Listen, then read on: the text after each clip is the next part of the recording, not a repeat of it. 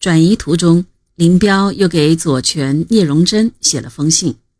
这次一是要求将宏大一军团学员的原有马匹、马夫送来，二是用这匹马匹驮一些绿豆、黄豆，为学员做豆芽和豆腐吃。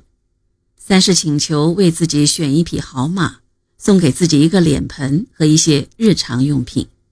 四是一军团学员中有些身上没钱，请部队的干部从友谊出发赠送一些。另外，还请他们为丢了骡子和衣物的罗瑞卿选一匹骡子和一些布料。中途休息，罗荣桓提议拍张照片做纪念。耿彪就为大家拍了一张题为“宏大士兵在唱歌”的照片，后来被斯诺用在《西行漫记》当中。七月二日，红军大学一二科在林彪的带领下来到保安。保安是座小县城，繁华程度甚至比不上当时只是个镇子的瓦窑堡。传说这里曾是北宋西夏交兵时。杨家将大显威风的古战场，如今却是萧条破败、满目荒凉，到处都是石头瓦砾和荒草荆棘。城内只有几座破木房和一些石砌的窑洞，连一条像样的街道也没有。全城居民不过四百人。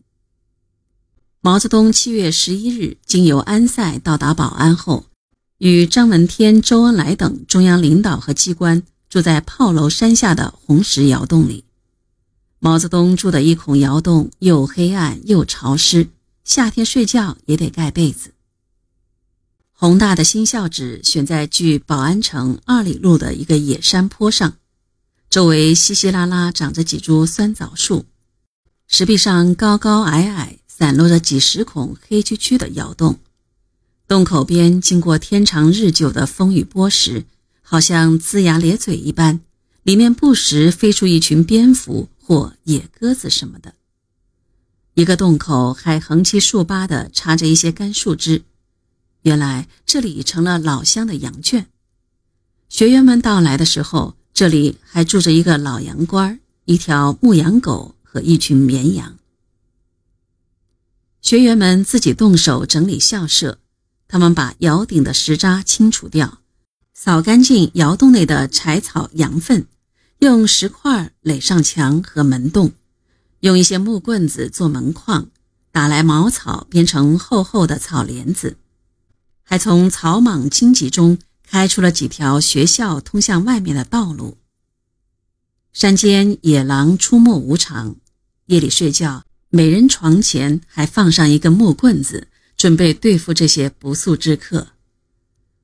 莫文华在当时的日记里写道：“一切都是学员们自己动手建设起来的，以许多小洞作为卧室，两个、三个或四个人一间；一个较大的洞做讲堂，以石壁做黑板，用石头砌成桌子和凳子。总之，极大部分的用具是石头做的，就好像我们还过着石器时代的生活。”那些破烂不堪的窑洞被整饰得焕然一新。